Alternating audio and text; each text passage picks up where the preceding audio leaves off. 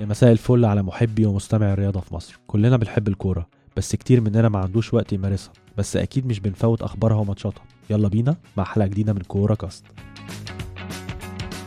يستهل النادي الأهلي مباراته المؤجلة في دوري أبطال أفريقيا لتصحيح مساره بملاقاة المريخ السوداني بعد التعثر المفاجئ أمام سان داونز الجنوب أفريقي الهزيمة كانت مفاجئة على الجميع خصوصا المباراة في القاهرة وبعد ضياع العديد من الفرص المحققة أمام المرمى انتهت بفوز سان داونز بنتيجة 1-0 الأهلي كان عنده مباراة مع فاركو انتهت بفوز المارد الأحمر بنتيجة 4-1 غير فيها موسيماني طريقة اللعب ل 4 2 3 1 واستخدام قفشة كصانع لعب في مركز 10 ظهر الأهلي بشكل ضاغط في أول ربع ساعة نتج عنها ثلاثية للأهلي عن طريق شريف وهدفين لقفشه عودة الأهلي ل 4 2 3 1 مع تحرير قفشه من الواجبات الدفاعية أربكت حسابات فاركو وظهر تناغم لخط الوسط مع الثلاثي الهجومي أدى إلى أن الأهلي أنهى المباراة في الربع ساعة الأولى. أنا شايف بكده أن الأهلي يقدر يلعب بطريقتين 3 4 3 بوجود ديانج والسولية وحمدي بين قلبين الدفاع أو نزول قفشه في التشكيل على حساب حد من نص الملعب وتحويل الطريقة ل 4 2 3 1 على حسب سير المباراة.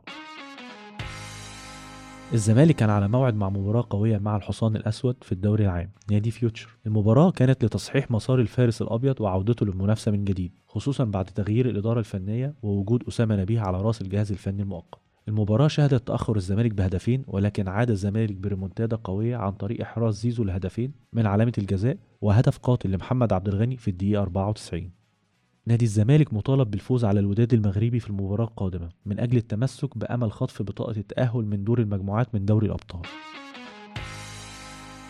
أما المباراة اللي شغلت الشارع المصري مباراة ليفربول وتشيلسي الإنجليزي في نهائي كاس كارباو المباراة كانت مليانة بالأحداث المثيرة. شهدت المباراة إلغاء هدفين لجويل ماتيب لاعب ليفربول وكاي هافرتس لاعب تشيلسي بداعي التسلل. توخيل استعان بحارسه كيبا في الدقيقة 120 على حساب نجم المباراة إدوارد ميندي عشان يستفاد منه في ركلات ترجيح ولكن امتدت الإثارة بتسجيل كل اللاعبين ركلات الترجيح.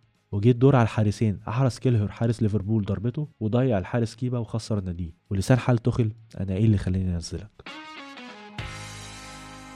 أما عن نهائي دوري أبطال أوروبا المقرر له إنه يلعب في مدينة سان بطرسبرج الروسية. الويفا أو الاتحاد الأوروبي قرر نقل المباراة لمدينة باريس بسبب ظروف الحرب ما بين روسيا وأوكرانيا. وبكده تبقى حلقتنا خلصت ولكن أخبارنا ما في الختام سلام أشوفكم على خير. أنا محمد الشامي في كورة كاست.